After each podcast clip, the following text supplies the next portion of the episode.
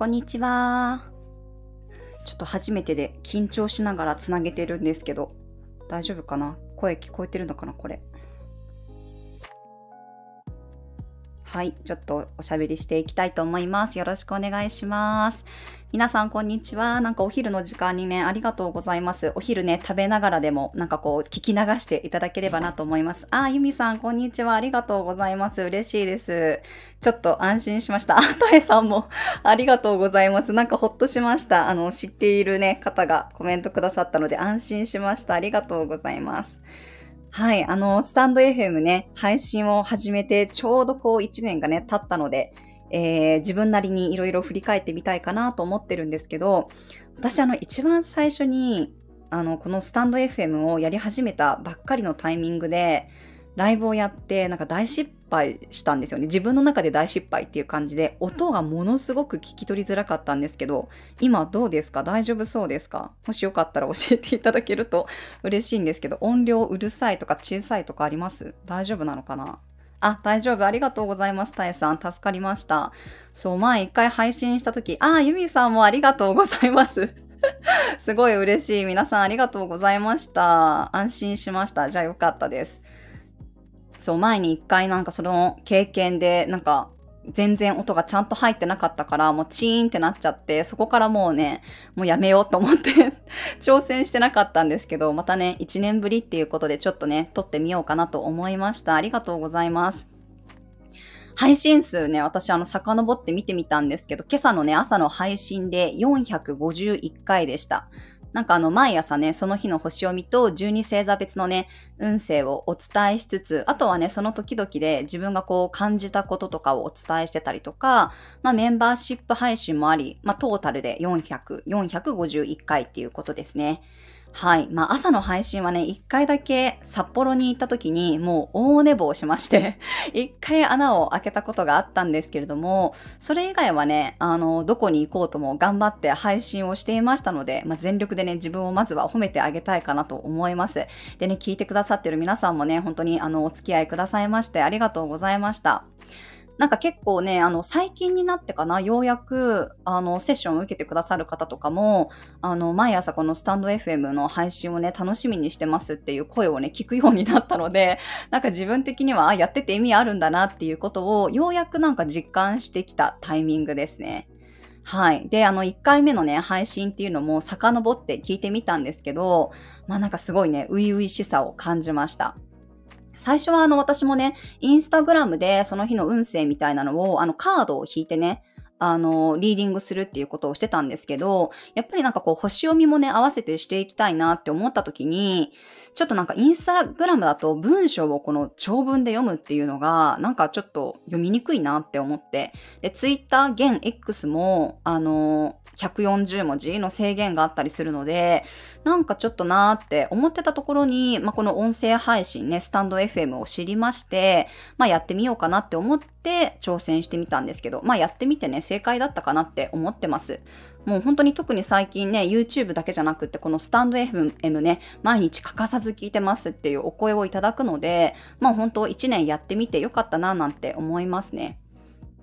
あの、スタンド FM って使ってる方わかると思うんですけど、拡散機能とかもないし、YouTube みたいにね、あの、AI がおすすめに出してくれるわけでもないんですよ。だからこの認知活動として、まあどうなのって思う人もいると思うんですけど、なんか私はそういうこうビジネスのひな形みたいなものにはまらなくてもね、まあ、より私の話を聞きたいっていう方が聞いてくださればいいのかななんて思ってます。はい。まあ、それこそその土の時代からね、風の時代に移り変わるっていうのは、まあ、数字の価値がね、すべてではなくなるんですよ。まあ、今まではそのフォロワー数が多いからとかね、人気があるからとか、大手だからとか、まあ、有名なあの人がいいって言ってるからとかね、なんかそういう理由で、まあ、人気になるっていうことがあったかもしれませんが、うん、なんかもうどんどんね、そんな時代じゃなくなっていくので、一個人のね、生き方や考え方、あとは発信がね、好きかどうかとか、同じ考えとか意見を持ってるかどうかっていうことの方が大事になっていくんじゃないかなと思いますので、はい、なんかあの、コメントくださった皆さんもね、自分なりにこの発信のスタイルっていうものをどんどんね、作っていただけたらなと思いますね。なんかせっかくなのでやっぱりね、もったいないなと思うんですよね。インプットとアウトプットは絶対セットでやった方が、あの、相乗効果になると思うので、何でもいいから自分の感じていることをね、話す練習っていうものをぜひやっていただくといいと思います。文章よりもね、圧倒的にやっぱり声で届けることの方が、私は、うん、情報量が多いなって思ってますので、まあ、私自身がそのメール鑑定からセッションに切り替えたいって思ったからこそ、あの、YouTube も開始した練習、喋る練習、トークの練習をしようと思って、YouTube を始めたっていう経緯がありましたので、まあ、このスタンド FM もね、まあ、その同じくこの練習っていうところで活用できてるし、そのついでに聞いてくれた人が、ね、私にセッション、私のセッションを受けたいって言って来てくださってるんだったら、なんかそれはもう大成功なのかなっていう考え方でやってます。はい。なので私、あの、インスタグラムもね、普通の投稿全然してないですし、投稿してもね、タグ付けとかもしてないんですよね。なんかあの、ハッシュタグとか皆さんね、つけてらっしゃると思うんですよ。ま、ストーリーなんてこうね、あの、24時間で消えるわけだから、やっても意味ないっていうかね、その残らないから、ビジネスとしては、まあ、どうなのっていう方もいらっしゃるんですけど、うん、でもなんか、私はなんか、うん、あんまりそこにこだわってないというかね、たまにあの、あの、投稿するときはハッシュタグつけられた方がいいですよってあの、教えてくださる方もね、いらっしゃるんですけど、もうただただね、めんどくさいんですよね。まあ、出会う人には出会うからいいかなって思ってるところがいます。で、私あの、昨日のね、あの、1年前の配信をちょっと遡って聞いてみたんですけど、えー、ちょうどその去年の毎朝配信の初回の日にもね、この土、地のグランドトラインができていて、今朝もね、あの同じく地のグランドトラインっていうその結果を意識するっていうエネルギーで、なんかすごくこうシンクロしてる日だなって感じましたね。あの私、地のエレメントが欠損なので、あの、土のエネルギーが全然ないんですよね。だからこそやっぱりトランジットの影響で土のエネルギーが強くなると、まあ、実行に移せることが多いかなって思いますね。あ、ユミさんありがとうございます。嬉しいです。そうなんです。1周年なんです。あっという間でした、1年。ユミさんもこれからね、そのコラボやっていくってちょっとお耳にしましたので、私はね、すごく楽しみにしてます。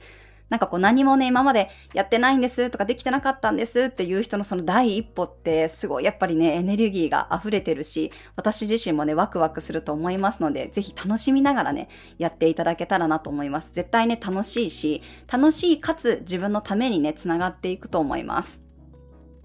で、なんか私この、あの、毎日のその星読みのね、いいところって、こういうふうにこの月のね、リズムの状態を把握できると、この自分のね、行動計画に移せることが多いのかなって思うんですけど、あとなんかすごくいいなって思うのは、あの、自分のね、その計画も立てやすいっていうのももちろんあるんですけど、何より、あの、普段ね、あ、自分で地球に暮らしてるんだなとかね、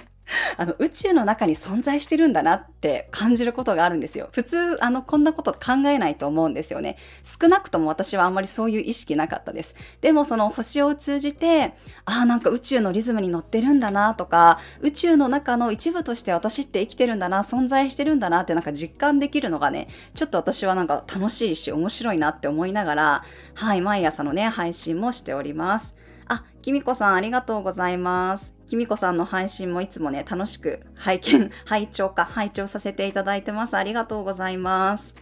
きみこさんもあの、星読み、星を通じた、こう自分のね、えっ、ー、と、体感みたいなものをね、あの、お話しされてるんですけど、なんか以前確かキミコさん柔軟球が多いって言われてて、私あの活動球が多い人間なので、なんか水星逆行も活動球での水星逆行の方が私は結構古典版にやられるんですけど、キミコさんはその柔軟球のね、あの、水星逆行で影響を受けるって言ってたので、あ、やっぱりなんかそういうところ出るよねと思って、あの、同じね、星読みをしている方と、して、あの、すごくね、あの、いつも面白い発見、あの、発見というか、発信をされてるな、なんて思ってます。あ、ともさん、ありがとうございます。そうなんです。1周年なんです。ありがとうございます。嬉しいです。いつもね、聞いてくださって、あの、YouTube の方にもね、コメントくださってありがとうございます。本当に。えっとですね、そうそうそう。で、今日ね、あの、お話ししたいなと思ったのは、大牛座木星のことですね。どうですか？皆さん、大牛座木星。えっ、ー、と、5月ね、17日に木星大牛座に入りまして、来年の5月26日までなんですけど、どうですか？なんかこの木星の 恩恵というか、何かありましたかね？恩恵って言っちゃうとね、ちょっと難しいかもしれないけど。あ、きみこさん、こちらこそいつもありがとうございます。どうです？大牛座木星。私の体感としてはね、やっぱりね、前半、あの、今年の前半のお羊座木星の、その5月17日より手前の期間っていうのは、本当になんかこう、過ぎ去っていったっていう感覚があって、あんまりこう、記憶にないんですよね。早かったっていうイメージ。だけど、後半のその、大牛座木星期間っていうのは、やっぱりスローだなっていう感覚がありますね。あたいさん、結構人間関係が良くなってる気がします。あ、そうなんだ、いいですね。人間関係。そうだよね。私もそれすごく感じてる。人間関係とか、なんかこのお羊座木星期間ってやっぱすごいスピード感だったけど、やっぱお牛座木星とあの、魚座土星の影響で、どっちかっていうと、なんかこの広げる、拡散するっていうよりは、やっぱ近しい人たちの間柄の中で、うーん、なんていうのかな、輪を作るっていうことだったり、なんか、信仰を深めるっていうエネルギーがね、すごく強いと思います。私は7、私は7室が木星だからかな。そう、そうですね。7ハウス。うんうんうん。いいと思う。あの、やっぱり人との関係性が広がりやすい時だから、こういう時にあの、私がいつも言ってるように、あの、なんていうのかな。部屋にこもってたらダメですよ。自分からやっぱりガンガン出会いに行くことによって、いい人に出会えるっていう、そういうね、えー、時だからこそ、たくさんね、出てってください。あの、いろんな人とね、関係性持たれるといいと思います。木蔵さん、こんにちは。ありがとうございます。ゆみさん。周りにお牛座の人が多くて、とりあえず背中を押しまくってます。いいですね、いいですね。うんうん、いいと思う。そう、お牛座の人だけはやっぱり自分の太陽と木星が重なるわけだから、他の人はね、どっちかっていうとやっぱりスタートのエネルギーじゃないけど、お牛座の人だけはやっぱりね、やっていくっていうエネルギーですね。断らない。うん、自分から何か挑戦してくっていうのもいいし、そう、あ、自分との関係性を良くしてるユミさんいいですね。そう、大牛座さんはやっぱり、あの、行動力をちょっと発揮するところかなって思いますね。うん、他の星座さんたちは、どっちかっていうと、そのお羊座木星期間にやったことを、あの、継続するとか、淡々とやり続けるっていうエネルギーの方がね、強いかなって思います。あ、ゆりさん、はじめまして。ありがとうございます。コメントよろしくお願いします。うん。そうそうそう。7ハウスね。私結構セッションの中で7ハウス木星入ってる人で、本当にこの新しい恋人できましたとかね、いい人に出会いましたっていうお声たくさん聞きましたので、そういう運気が来てるって思って使った方がいいですよ。じゃないと、あの、木星って結構社会天体、社会的なエネルギーなので、自分で使わないと、あの、社会的なことでの忙しさ、あの、に、なんだろうか、使われる、振り回されることの方が多いと思うから、そう自分で意図して、なんかこう、ちょっとね、その対人関係活性化させておいた方がね、いいかなって思います。お7ハウスに木星が来年入るのですが、今期ですか？今期っていうかね、出会いが広がります。あとは、あの、いい人に出会える。木星って社会天体なので、やっぱり社会的に地位のある人とかね、いい人に出会うっていう可能性が高いかなって思いますね。うん、だから、その、いろんな人とこう、ね、あの、出会え、出会える場に自分から行くっていうのはすごく大事で、なんかその、ゴハウス的なね、ときめきっていうよりも、いい人、本当に社会的に地位のある人、いい人に出会えるっていうことなので、ときめくっていうよりはもしかしたら安心感とかかもしれないけど、その7ハウスに出会った人と8ハウスで結婚っていうのは大いにあり得るかなって思いますね。8ハウスはよりやっぱり信仰を深める部屋なので、7ハウスのうちに出会っておいて8ハウスでやっぱりぐっとこう近づくっていうのはすごくいいんじゃないかなって思います。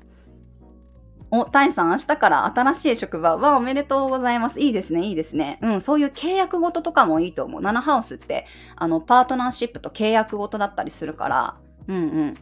ゆりさん、出会い。そうそう、出会い。自分から、うん、いろんな人。これはでもね、あの、恋愛だけじゃないですね。7ハウスの木星って恋愛に関わらず、結構やっぱり、あの、ビジネスの中での、えー、パートナーシップお仕事の中でのいい人に出会うっていうこととかもすごくあるので、結構間口を広げておいた方がいいと思いますよ。いつもだったらあんまり関わらないような人たちとも、うん、関わってみたり、いつもだったら行かないけど行ってみることによって、普段はこう出会わない人と出会うんだけど、その中になんかいい人がいるっていう風に、うん、感じることが多いかなって思いますね。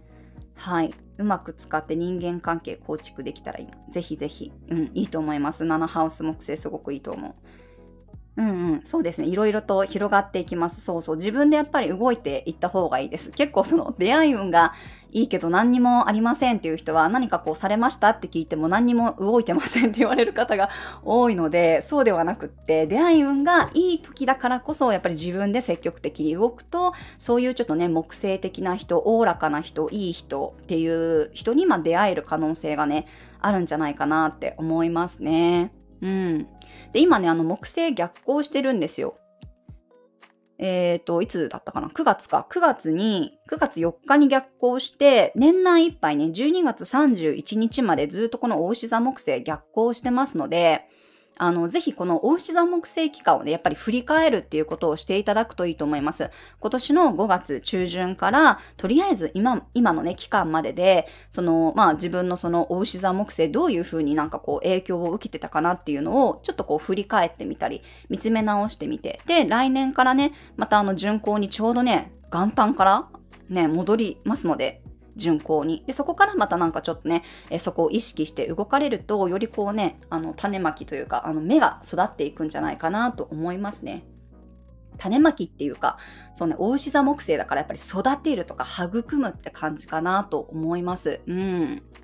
そう、大牛座、大牛なのでね、牛なのでやっぱりゆっくりしてるし、着実感がね、あるかなって思いますね。なるほど、そうそうそう。いや、お羊座木星ね、あのー、2022年の12月20日から2023年のその5月16日までね、まあこれがお、お羊座木星の最終ステージだったわけですけど、特になんかその、そのあたりでね、やっぱやったことの芽が出てくるっていうのもすごくあると思います。私なんてもう本当にお羊座木星期間ね、もうガンガンいろんなことやりまくったんですよ。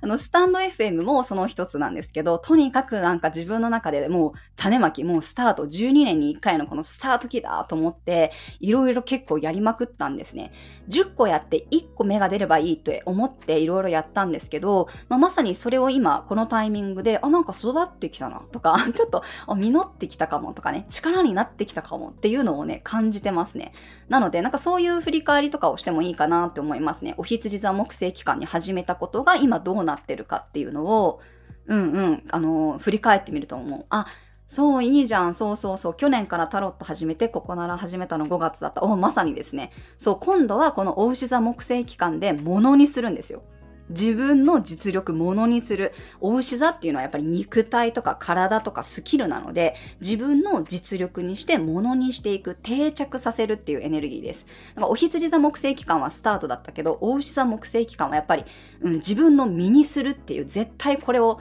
自分のスキルにしていこうっていうエネルギーでやっていくっていうのがすごくね、大事かなって思うので、なんかぜひそういうところをね、あの皆さん意図していただくといいかななんて思いますね。うん。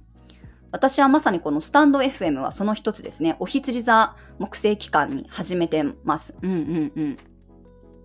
まあでも振り返るとこのスタンド FM だけではなくて、例えばその対面セッションっていうのも今年の春からね、私始め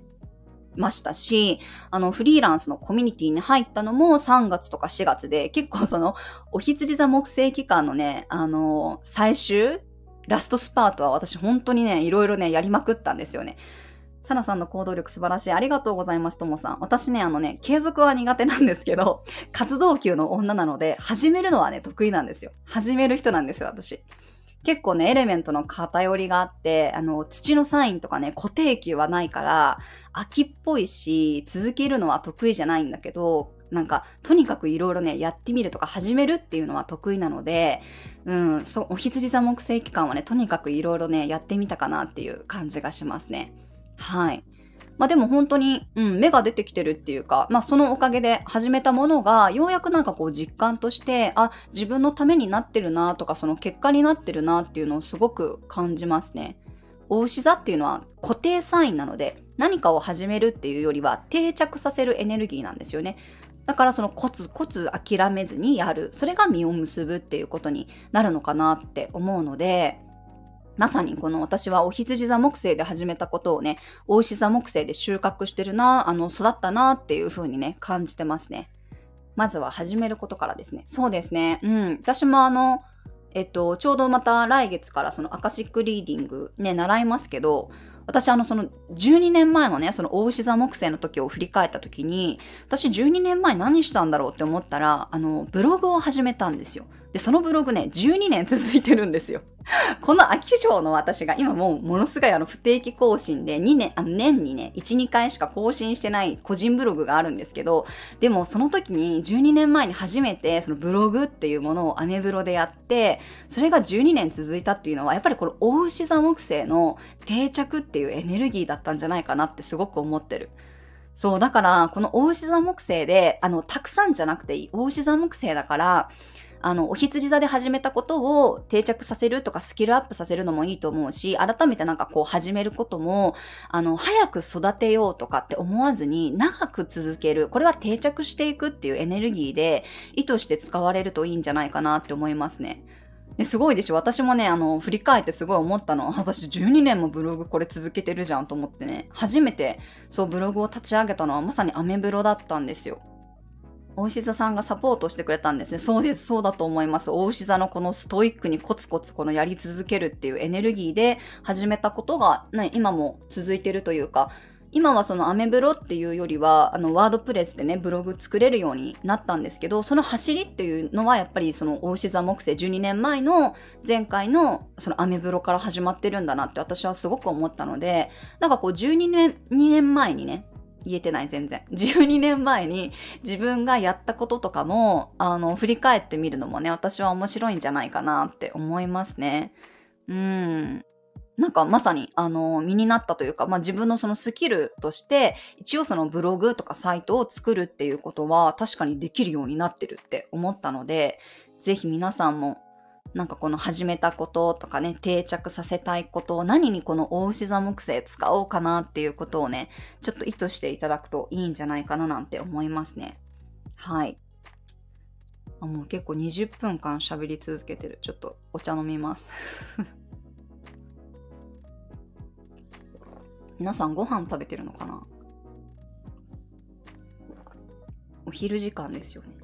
私は今、あの、夫がオムライス作ってくれてるんですけど、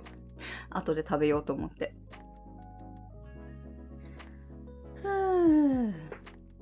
緊張しますね、やっぱりライブ。私、ライブ苦手なんですよね。なんかこう、カードリーディングとかね、YouTube の時はもうその世界観に入っちゃってるから全然何にも思わないんですけど、なんかこのライブ配信ってすごい緊張するなと思って。で、多分ね、YouTube 見てくださってる方からすると、え、YouTube でその1周年とかやってないよねって 思われるんじゃないかなと思うんですけど、YouTube のライブ配信って私の中でめちゃくちゃハードルが高くって、なんかこう画面、画面越しに何かをやるっていうのがすごいやっぱり緊張するなって思って、まだ挑戦できてないんですよね。で、スタンド FM は、あの、冒頭にもお伝えしたんですけど、一回あの、自分の中でチーンってなって、それからやってなかったんですけど、1周年ということでちょっともう一回チャレンジしようと思ってね、やってるっていう感じですね。はい、なんかお昼間なんかすごいたくさんの方見ていただいてありがとうございます。ライブ配信も良いです。本当ですか？ありがとうございます。なんかこのコメント拾いながらね、読めるのすごいいいですよね。コメント見れるのがいいなって思います。うんうん。人のライブ配信を聞くのはね、好きなんですけどね。でもなんか自分で喋るっていうのは結構苦手で。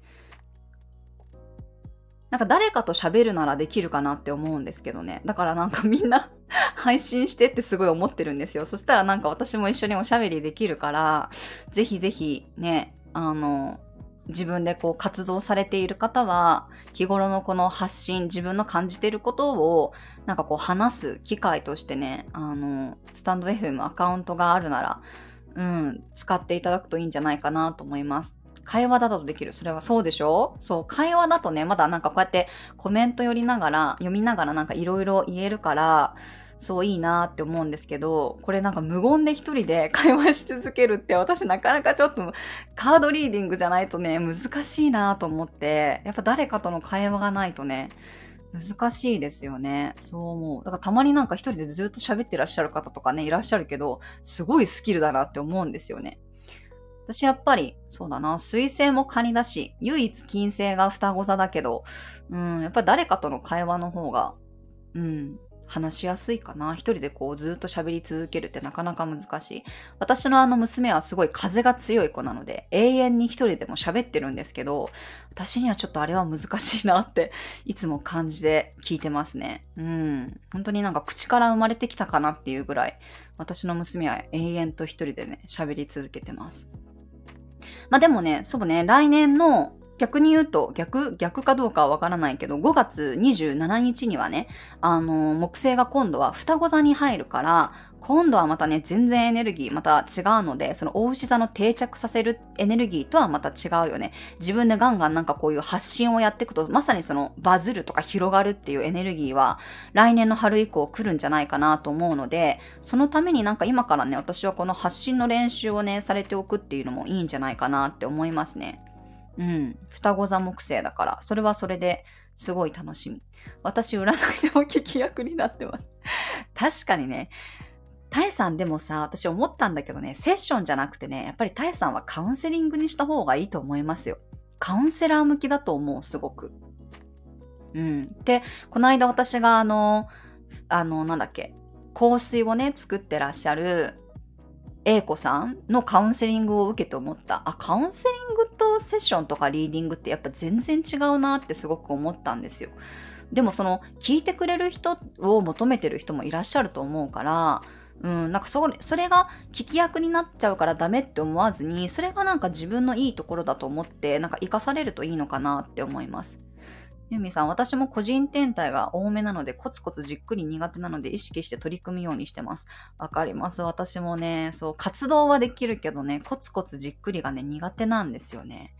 そう。なんかあの、YouTube とかスタンド FM とかずっと続けてらっしゃるじゃないですかって言われるんですけど、その、たまたま続いてるのがこれっていうだけで、私めちゃくちゃいろんなものに手を出してるんで そのもう他のものはね、もう全然あの途中でプツンって切れちゃってるから、たまたま残ってるっていうだけなんですよ。だから思ってる、皆さんが多分思ってる以上にめちゃくちゃいろんなことをやってるんですね。だからツイッターも途中から 更新しなくなってたりとか、なんだっけ、あと新しいやつ。あ、なんだっけ、これスレッズか。スレッズとかもそうだし、うん、なんかノートも、なんかノート全然見てくれてる人いなさそうと思ってまたフラッとアメブロにしてみたりとか、結構私だからコロコロコロコロ変えてる。多分昔から見てくださってる方はね、気づいてるんじゃないかなと思うんですけど、やっぱり飽きちゃうんですよね。続かないなかなか。でも、でもやっぱりいくつか続けた中の一つっていうのはこうやってね、続いてるので、ユミさんもなんかとりあえずね、あの、数打ち当たるじゃないですけど、活動期多めの人はやっぱり始めるってことに意味があるから、なんか成功するか失敗するかとか、それが続くかどうかはさておいて、やるってことの方がね、大事だと思いますよ。で、何か一つ残ったらもうそれでいいじゃんっていう感じで、どんどんどんどんね、その新しいことをやっていくエネルギーとしてね、活用されるといいと思います。そう結構ね、皆さん、あの、活動級が多い人はやっぱり続けるのが苦手って言われるし、不動級が多い人は新しいこと始められないって言ったりね、なんかこう、柔軟級の人も、あれこれやりたくなるけど、全然続かないって言われるんですけど、やっぱりもうそれぞれね、あの、適性というか、その人の持ってるエネルギーがあるから、結構これ、なんていうのかな、あの、続かないんですっていう人に、いや、あなた続ける人じゃないですよって言うと、へっていう感じになるんですけど、でもその柔軟球の多い人だったらいくつかをやっぱり掛け持ちしたりとか続けるっていうことよりもいろいろやってみるっていうことの方がね、あのいいんですよって言うと、あ、なんかもうそれで腑に落ちましたっていう風にね、言われますしね。逆にその不動級の人っていうのはやっぱりなんかその一つのことにね、ストイックにこう向き合うっていうことが大事になるわけで、新しいことを確かに始めるのは苦手かもしれないけど、もう絶対に諦め諦めずにそれをやり続けるっていうことで何かをね、達成する人たちなので、それぞれね、皆さんこう役割がありますから、なんかその辺を自分が持って生まれてきたものとしてなんかこう活用されるといいのかなって思います。なので私ももうそういうもんだってすごい受け入れてるところがありますね。うん、なので、せっかくね、あの、星をね、勉強してくださってる方たちなので、なんかそういうところは、まあ自分の星を自分、自分の星が多分自分で一番ね、よくわからなかったりするんですけど、改めてなんかね、そういう自分と似たようなこの星のは人のね、話を聞いて、まあ、取り入れていただけたらいいんじゃないかななんて思いますね。うんうん。そう、なのでまあ、大牛座木星期間、まあまだ来年の5月までね、続きますけど、ちょっとこう自分のやっぱり生まれ持った才能ですよね。大牛座木星なので。うん、自分の能力とか、ちょっとこの資質を活かすっていうところに注目して何か始めてみるとかね。あの、コツコツ取り組むとかね。うん、そういうことをしていただくといいと思いますし、あんまりこのスピード感とかはね、気にしなくていいのかなって思います。それよりもやっぱり、うん、牛ってあの、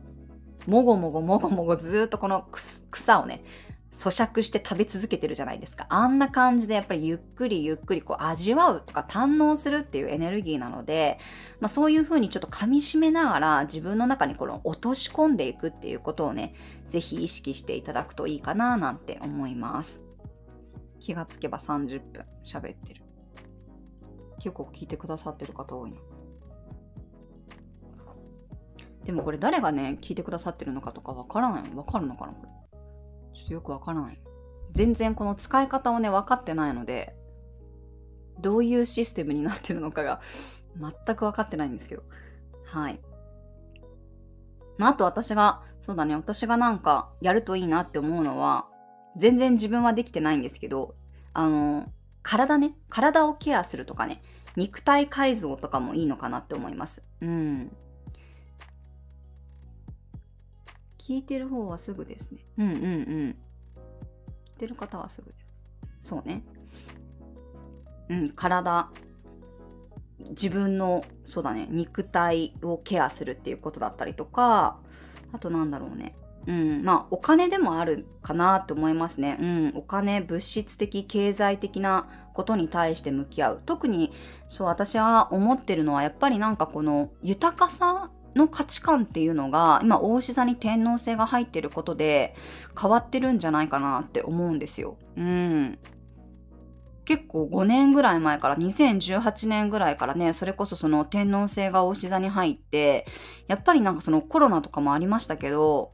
自分の中でのなんか本当のこの幸せっていうものになんか目覚めてる人がねすごく多いなって思いますね。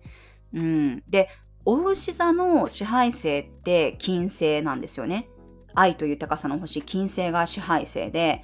もう一つその金星を支配星に持つ星座が天秤座なんですけど、天秤座っていうのはやっぱり周りを気にしてる風のエネルギーなんですけど、お牛座の金星っていうのはやっぱり自分の体感が全てなんですよ。自分が心地いいか、自分が気持ちいいか、自分が美味しいと思うかとかね、基準が自分なんですよ。天秤座の金星だとやっぱり意識が外に向かって人からどう思われるか、人から美しいと思われるかとかね、そういう美になってくるんですけど、大牛座のこの金星っていうのは、人は全然関係ないんですよね。自分の豊かさっていうところなので、だから結構ね、この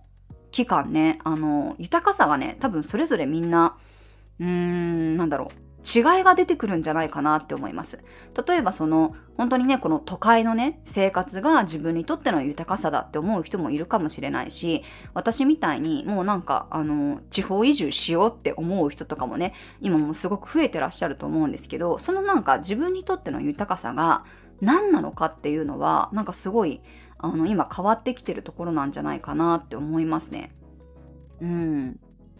そのガツガツ仕事をして結果を出すっていうことでお金を得る幸せよりも別にそんな仕事頑張んなくてもいいからなんかこう不満のない金額でそれなりに普通に生きていけたらいいみたいなね。なんかそれぐらいの方もねきっとねあの増えてきてると思うのでなんかそういうこの個人個人の豊かさ、なんか違っていいんですよね。違っていいんだけど、その自分の豊かさっていうものを確認しておくっていうのも、このお牛座木星期間は大事になってくるかなって思います。自分が何に豊かさを感じるのか。うん。それは本当人によって多分違うと思う。自分の五感とかなので、周りの人人とは違うけど、自分は何に対して幸せを感じるのかとかね、豊かになれるのかとかね、うん。私、後者だなと気づきました。ああ、そうなんだ。うんうんうん。英吉さん、はじめまして。一周年おめでとうございます。聞かせてくださいね。ありがとうございます。あ、英子さん。ありがとうございます。そうですね。私もそうかも。私もね、ちょっと前までは絶対になんかそんな、あの、田舎になんか住めないって思ってたタイプだったので、うん。だからなんかわざわざその今ね、愛媛移住の話が我が家出てるんですけど、あんなもうど田舎もど田舎は無理だよって思ってたら、まあでもこの1年で本当にね、一変したかなって思いますね。うん、なんで一変したかって言ったら、やっぱりその仕事のスタイルがガラッと変わったっていうのがありますよね。うん、あとはその自分が仕事をしてて、その買い物とかね、その家事っていうのを私がやらなくなったっていうこともあって、私が買い物に行かないんだったら別にどこにいてもいいやっていう、まあ自分勝手な理由かもしれないんですけど、そこにまず気がついた。で、その私のパートナーとかは農業に興味があって、自分で何かその食べ物を育てたいとかね、うん、なんかそういうこう気持ちがある人だから、なんか、そこでお互いのその価値観がマッチして、じゃあ別にここじゃなくてよくないってなって、そう、愛媛移住の話が急に今年になってから立ち上がったっていう感じなんですよね。だから特にね、あの、ご夫婦で、ご夫婦とかね、パートナーがいらっしゃる方は、そのお互いの価値観のね、すり合わせをね、されておくといいと思いますよ。その、このお牛座の価値観何度も言いますけど、人によって全然違うので、自分が何に重きを置くかとか、その幸せを感じるかっていうことに、やっぱりね、違いが出るからこそ、ね、一緒にね、そのこれからも人生を歩む人とは、その価値観のすり合わせ、豊かさのすり合わせっていうものもね、ぜひしていただくといいんじゃないかなと思いますね。来年は冥王星が水亀座に本格的に入ると聞いてワクワクしてます。あ、ゆりさんはワクワクしてらっしゃるんですね。いいですね。ワクワクしてる人もいればね、結構ビクビクしてる人もいると思うんですよね、冥王星。私も、ね、私はどっちかって言うと早く抜けてくれって思ってるタイプですけど。うん。そう、ずっとね、私の蟹座のね、終わりにいる火星をね、このヤギ座の冥王星が刺激してるので早く抜けてくれって私はね、結構思ってるんですけど、でも面白いことにね、やっぱりね、セッションで、その水亀座に星を持ってる人もそう。水亀座の1度とか2度とか3度に星を持ってる人もそうだし、あとね、結構多いのがね、獅子座さんね。獅子座の初期度数に天体持ってる人は、今年の3月何かありましたって聞くとね、もうやっぱりみんな何かあるの。大体何かある。印象的な出来事ありましたか？って聞くと、あ、こんな、これをやってみましたとか、こんなことが起きましたっていうのを言われてるので、やっぱり冥王星って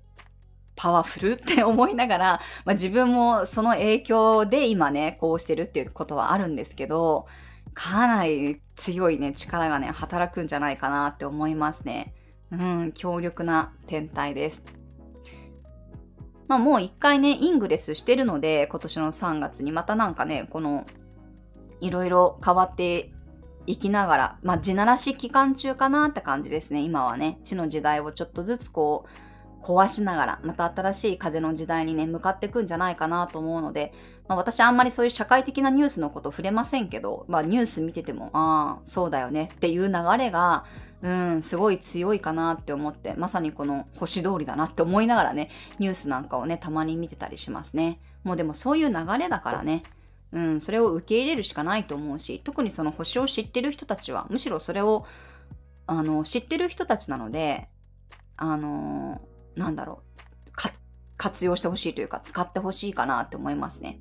金星が獅子座の最初の方だから、ちょっと1月怖いな。金星か、なんか金星と冥王星ってなんかやっぱ愛情関係とかに出てくること多いかなって思いますね。うん。愛情、愛情面とかだと思う。うん。ちょっと観察してみてください。何が出てくるか。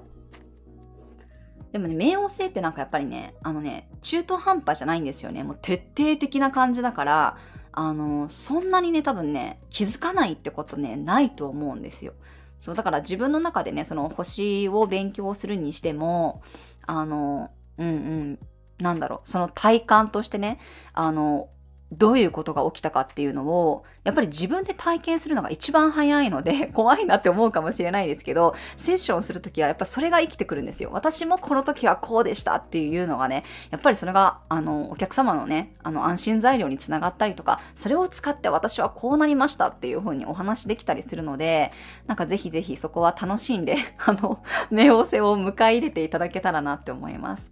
あ、佐藤さん、こんにちは。自分のネイタルと見比べながら聞いてます。すごく面白いです。あありがとうございます。そうですね。ぜひぜひ皆さんのね、あの自分の星とかをこう確認していただけたらな、なんて思いますね。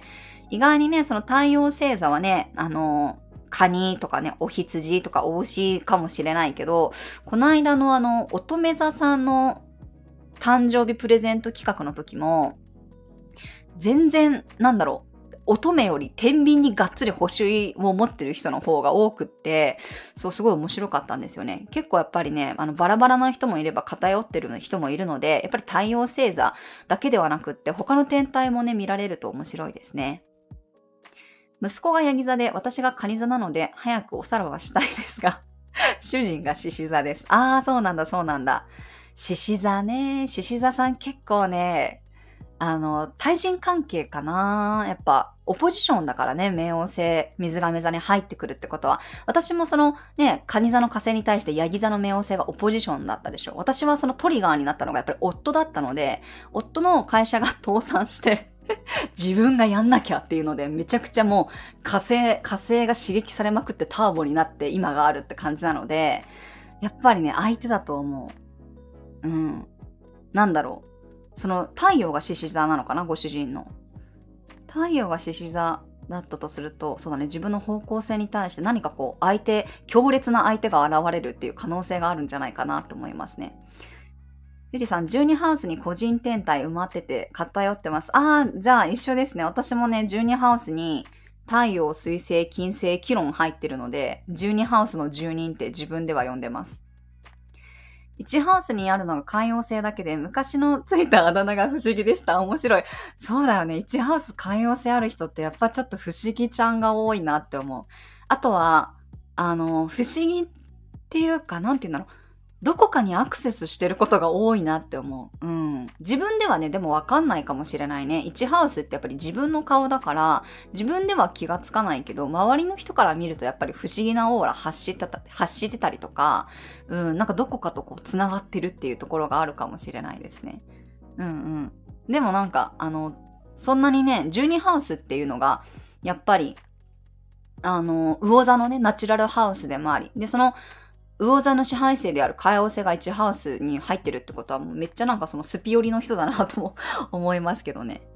みさん気をつけます。気をつけるっていうかなんかね、もう多分ね、しょうがないっていうか、それはもう受け入れるしかないっていうエネルギーなので、なんかこのご主人の話をね、よく聞いてあげたらいいんじゃないかなって思いますよ。うん、対人関係、なん大丈夫？みたいな感じでね。なんかあった時だけ、なんか、それってやっぱり冥王星のね、エネルギーだから、あの、中途半端が許されないっていうエネルギーなので、そういう時になんか中途半端な態度はやっぱり取れないっていうことなので、はっきりさせるっていうこととかがね、すごく大事になるかなって思いますね。うん。12ハウス、太陽、水星、金星、木星、天王星とパラスすごいね。めちゃくちゃ12ハウスに詰め込まれてる。へえ、面白い。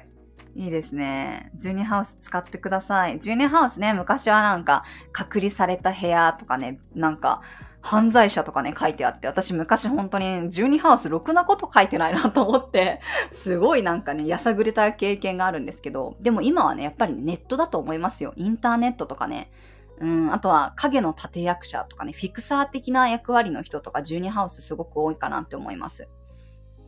今ようやくゴソゴソして星を取り出してます。ああ、うん、いいです。星とかもね、すごいいいと思うし、カードとかもね、いいと思いますよ。そう。私もだからね、その12ハウスってことで、やっぱりね、ブログ、その個人ブログもね、あの、顔出し私してないんですけど、本当にこう、なんていうのかな、ずっと書き続けてて、結構ね、フォロワーさんたくさん、個人ブログなんですけど、いて、あの、まあ、海外のね、生活を書いてたブログだったんですけど、自分の顔は出してないのに、あの、あのブログの何々さんですよねみたいな感じで、あの、言われることがあったりとか、そのブログ上で、あの、何々さんどこどこでお見かけしましたみたいな感じで言われることがあって、やっぱやっぱりブログとか、そのネットっていうものは、ジュニーハウス特に強いなって思いますね。だから名を、あの、なんていうのかな、その、YouTube か。YouTube も顔出してないけど、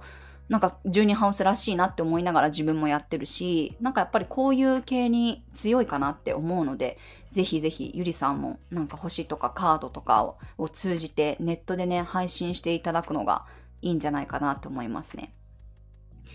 ネット以外だとなんかそれこそその、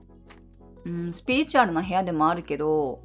なんか例えば営業に出るのはね、営業マンだけど、でもなんかそれを牛耳ってる人とかいるじゃないですか。あなたはここに行ってくださいとか、あなたはこうしてくださいみたいな感じで、実際にこう自分が動くわけじゃないんだけど、うん、自分がなんか肝になってるっていう人も結構多いかななんて思いますね。でもなんかすごい面白いなと思うのが、多分ね、ネイタルでもともと12ハウスに天体がいっぱいある人って、うん、当たり前の感覚なんですよね。ちょっとだから、何、て言うのかな、12ハウスって、うーん、ね、潜在意識の部屋とかね、言われたりもしますし、そのカルマとかね、あの、まあ、幽閉された部屋なんて言われるから、多分ネータルで持ってる人はその感覚が当たり前なんだけど、海外に行った人でね、海外に行くとその星のね、ハウスがずれるんですよ。で、海外に行って、太陽とかが12ハウスになっちゃうと、自分が亡くなったみたいで怖いっていう人がね、何人かいらっしゃって面白いなって思いました。私はそれが当たり前なんだけど、もともとその太陽とかが違う部屋に入ってて、12ハウスに、あの、太陽がずれちゃうと、そういう風に感じるんだなと思って、なんかこれもね、すごい興味深かったなって思いますね。12ハウスって結構やっぱり、自分が亡くなるとは思ってないけど、まあ確かにその全てを統合する部屋だから、なんかそういう風に感じるんだと思って、あのー、外に出なくなるとかね、引きこもっちゃうとかね、うん、内側で何かをこう淡々とやってるとかね、そういうこうエネルギーのね、人も多いのかなって思いますね。私も逆にその海外に行ってた時は、もっともうよりなんか、うん、ガンガンガンガン外に出ていたので、日本に帰ってくると、やっぱりなんかほとんどね、家にいるかなって思いますね。うん、まあ活動休が多いし、今年に限ってはいろんなところでマルシェをしてるので、なんかこう、家にいるとかおとなしくしてるっていうイメージ全然ないって言われるんですけど、私なんか別に、あの、そういう特別な機会がなければ、もうほんとずーっと家にいて、気がつけばなんか、あ、外に出たの何日ぶりだっけみたいな時も全然あるので、うん、結構ね、引きこもってるし、全然それが別に苦じゃなかったりしますね。まあ家の中のね、あの窓とかは開けて空気の入れ替えとかはしますけど、最近ね、ちょっとだから意識的にこの外に出る、歩くとか散歩するっていうことはね、やってますけどね。なんかそういう12ハウスのエネルギーってなんかやっぱ独特なんだなっていうのをね、感じましたね。お気がつけばもう47分も喋ってる。ご飯がなんかできできたっぽい。なんかみんながざわざわし始めた。暑い。なんか名古屋はまたね、暑くなったんですよね。なんか一時期涼しかったのに、またちょっと暑くなってきました。オムライス、そうなんですよ。オムライス。オムライスとステーキをね、焼いてました。あの、アノバっていう低温調理器があるんですけど、それをね、夫がすごい気に入ってて、なんかあれでね、いつもお肉を焼いてくれるんですけど、それを乗せたオムライスをね、作ってます。オムライスとステーキゴージャス。ねいいですよね。そう、私なんかよりね、やっぱね、全然ね、あの、理系の人だからね、なんだろう、研究するみたいに、あの、一つの料理にね、こだわりを持ってね、いろいろやってるんですよ。なんか温度とかはもうなんか厳密にこう測ってね、調整しながらやってたりとか。ただなんかハマり出すとね、ずーっとなんか確認が続いたりとか、なんかそれはちょっと嫌だなって 思うところなんですけど、まあでも私本当あの料理するの好きじゃないんで、あの助かるなって思いますね。結構ね、今あの女性性の強いやっぱり男性も多いしね。大型だから料理の調味料なんて感覚です。わかりますわかります。私もね、すごいそういうタイプなので。でも何て言うんだろう。その基本通りにも作るんだけど、なんかね、やっぱりね、なんていうのかな、その料理に対するその向上心があって、もっと、あの、パサパサしないためにはどうすればいいんだろうか、みたいなので、なんか理論的にこのタンパク質を分解させるためになんかどうのこうのっていつもブツブツしながらね、なんかやってますね。私はもうなんか結構ね、食べれりゃいいかなって思うタイプなので全然そういうの気にしないんですけど、そうなんかね、一生懸命ね、やってくれてますね。まあ、そんなんなので、そう、私もだからね、もう任せた方がみんな幸せじゃんと思って、完全にね、任せちゃってますね。でね、ちょうど面白いことに、私のパートナーは太陽木星がお羊座で9ハウスなんですけど、火星期に入って火星がお牛なんですよね。火星がお牛で11ハウスなので、なんか農業やりたいって言い出したのは、お牛座ってまさにね、農業だったりするからあらーと思って、そっちに行ったのねと思って、今まで農業ののの字も言わなかったけど、あなたって思いながら、まあもうそういう時期かと思って、太陽期はね、もう海外でがっつり仕事してた人なんで、あ農業いいんじゃない？と思って、まあ、星通りに生きてるなと思いながら、まあ、向いてると思うよって言って、あの、移住をね、考えてるって感じですね。逆に私のその12ハウスのね、隠された太陽はようやく私今1ハウス火星のターンがやってきたので、自分のやりたいこと全部やってやろうと思いながらね、今ね、活動してます。なのでこうね、自分のあの年齢域のね、天体とかはやっぱり結構ね、大事になってくると思いますよ。自分のその年齢に合わせたね、天体がどこの部屋に入ってて何してるのかっていうのは見ていただくとね、面白いと思います。えっ、ー、と、25から35が太陽期ですね。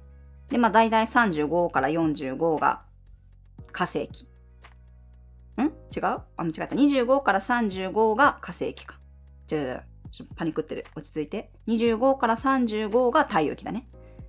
35から45が火星期で、45から55が木星期で、55から65が土星期か。あ、言えた言えた。まあ、ざっくりですけどね。グラデーションなので、いつもお伝えしてますけど、星ってグラデーションなので、そこでこうパキって変わるわけではありません。なんとなくそこに合わせてこうじっくりじっくりね、変わっていく人の方が多いと思います。ゆりさん、私も年齢期はかなり影響を感じます。そうですよね。私もそう思います。うん。だから結構ね、今まで例えば、月とか水星とか金星もずっと水星座だったのに、太陽期でいきなりなんかこの火の星座とかになると、やっぱガラッと変わりますよね。今までなんかウェッティだったのに急にドライみたいなね、感じになっていったりとか、だこういうのもね、あの、だからお子さんがいらっしゃる方なんかは、自分のその子供のね、天体の移り変わり知っとくと、急にこの子どうしたのかしらって多分不安にね、ならなくて済むんじゃないかなって私は思いますよ。そういうのをね、知ってるだけでも安心材料になるし、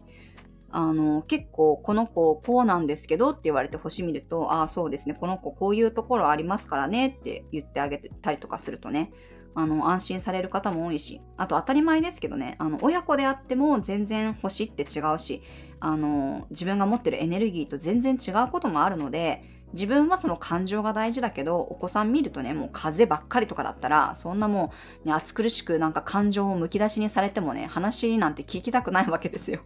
なので、それによってね、やっぱり対応の仕方とかもね、変わってくるかなと思うので、うん、なんかそれをね、知るツールとして使っていただくのもね、いいんじゃないかなって思いますね。はい、ぜひぜひ、あの、本当に、なんだろう。みんな知って損することって何にもないのになって私はこの星は思いますね。うん。カードもね、いいですけどね、この自分と向き合うっていうことでは。カードリーディングも楽しいですけど、星読みもね、結構このいろんな人をね、見ていくと学びになるなと思うし、あの、この人とあの人と、そして自分と価値観が違うっていうのは、やっぱりこういうところに現れてるんだなっていうのがね、見えてきたりするかななんて思います。はい。53分。もうそろそろかな？結構ね、時間経ってきた。なんかすごいね、結構たくさん見てくださって。きみこさん、私は今、ネイタルもトランジットも、冥王星の影響を受けまくってますが。木星楽しんで自分のネタにしたいと思います。言われてましたね。この間の配信もね、私聞きましたよ。ね、あの、冥王星の影響強いですよね。うん。あの、自分の未来の話を聞いているような感覚で私は、うん、聞かせていただいたりしてます。ねそうですよね。冥王星はなかなかやっぱりね、強烈なので、結構ね、いろいろある人多いなと思うし、まあでもなんか、その、まあ、よくね、言うのが、その星を自分でね、生まれてきたなんて言うので、なんかこういうのを体験したくて、まあ、このタイミングで生まれてきたんだろうな、なんて思ったりしますね。うん。そう。私の、私の長男は本当に、6月の中旬に生まれる予定だったのに、本当にもう渋って渋って全然出てこなかったので、で、出てこなくって、結局生まれてきたのがね、あの、7月4日なんですよ。で、私の誕生日ね、7月5日なんですよ。もうどうせだったら同じ日に生まれてきてほしかったと思って 一日違いってと思いながら、そう、もうヘロヘロになった一人目でしたね。二人目と三人目はね、もう計画的にあの、一人目があの、緊急帝王切開だったので、二人目と三人目もね、あの、帝王切開だったんですけど、なのでまあ、基本的にはまあ、えっ、ー、と、手術日がね、決まってたっていう感じだったんですけど、1人目だけは本当にもうそんな感じで、散々こう渋って出てこなかったっていう感じですね。でもまあ、星見てると、あの、まあ同じね、太陽、カニですけど、まあ、月がヤギだったりして、いろいろこう見ててね、思うところがあるかななんて思いますね。結構やっぱり子供とね、親のあの星のチャートって見比べるとね、面白いですよね。共通する部分がね、あったりとか、ああ、なんかやっぱ親子だなって思うところとかあったりするので、うん、なんかそういうのをね、見るのもね、面白いし。あとね、うん、やっぱりパートナーのね、星の配置とかもやっぱ見てるとね、面白いなって思います。うん。お、もう55分になってきた。でもなんか思いのほか全然私画面見てなかったけど、すごいね、たくさんの方が聞いてくださってる。ありがとうございます。お腹空いてきた。皆さんご飯食べたのかな？もう食べられましたご飯。私最近もうなんか、あのあんまりこうお昼に食べようとかっていうのがなくてですね、お腹が空いたタイミングで食べようって思ってるんで、こう全然時間を気にしてないんですよね。あ、タイさんも今からご飯ですって食べてください。お腹いっぱい。日曜日なのでのんびりしながら。あ、ゲンさん、ありがとうございます。これ、ワンピースのアイコンかな。ワンピースも途中で挫折して読んでない、全然。なんかね、やっぱ長いストーリー私ほんと飽きちゃうんですよね。途中でね、やめちゃうんですよね、どんどん。ぜひ皆さんも、まあ、日曜のね、お昼、あの、お耳をね、貸していただいて、あの、楽しくね、私も配信することができました。ありがとうございます。まあ、大牛座木星ね、さっきもね、お伝えしたように、何かをこうね、うん、自分の中に定着させる、身につけるとかね、ものにするっていうのがね、すごくこう大事だったりするので、あの、全然こうスピード感はね、意識しなくていいので、ゆっくりでもね、いいですから、自分の中でね、何かをこう育んでいくっていうことをね、意識して過ごしていただいたらいいかなって思います。ゲンさんもカニ座なんですね。やっぱね、カニ座の、そうですよね、水星座の周りには水星座集まってくるなって思うし、水と、あの、土の人が多いなって思いますね。私、アセンもカニなので、あの、ディセンダントのヤギ座さんとかね、すごい憧れたりとかするんですけど、やっぱ土と水はね、ひっつき合うかなって思いますね。ゆみさん楽しいお話ありがとうございました。こちらこそありがとうございました。なんかあの知った顔の人たちがね、何人もいらっしゃったので、すごいね、安心してお話しすることができました。ちょっとね、なんかあのー、なんだろう、安心したので、また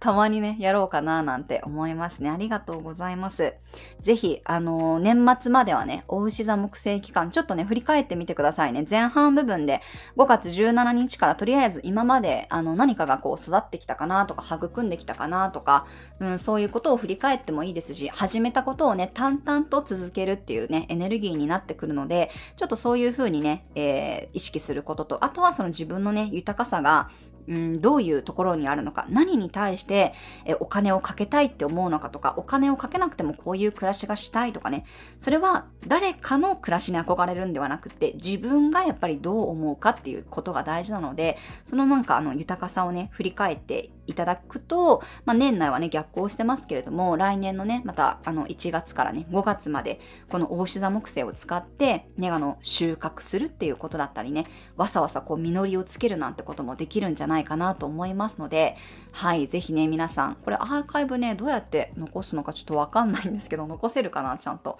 残せたら残そうかななんて思いますが、やり方がね、分かってないので、残せたら残そうと思います。あ皆さんありがとうございます。ゆりさんもありがとうございます。ゆみさんもありがとうございました。次回ね、そうですね。ゆみさん一緒にやりませんか？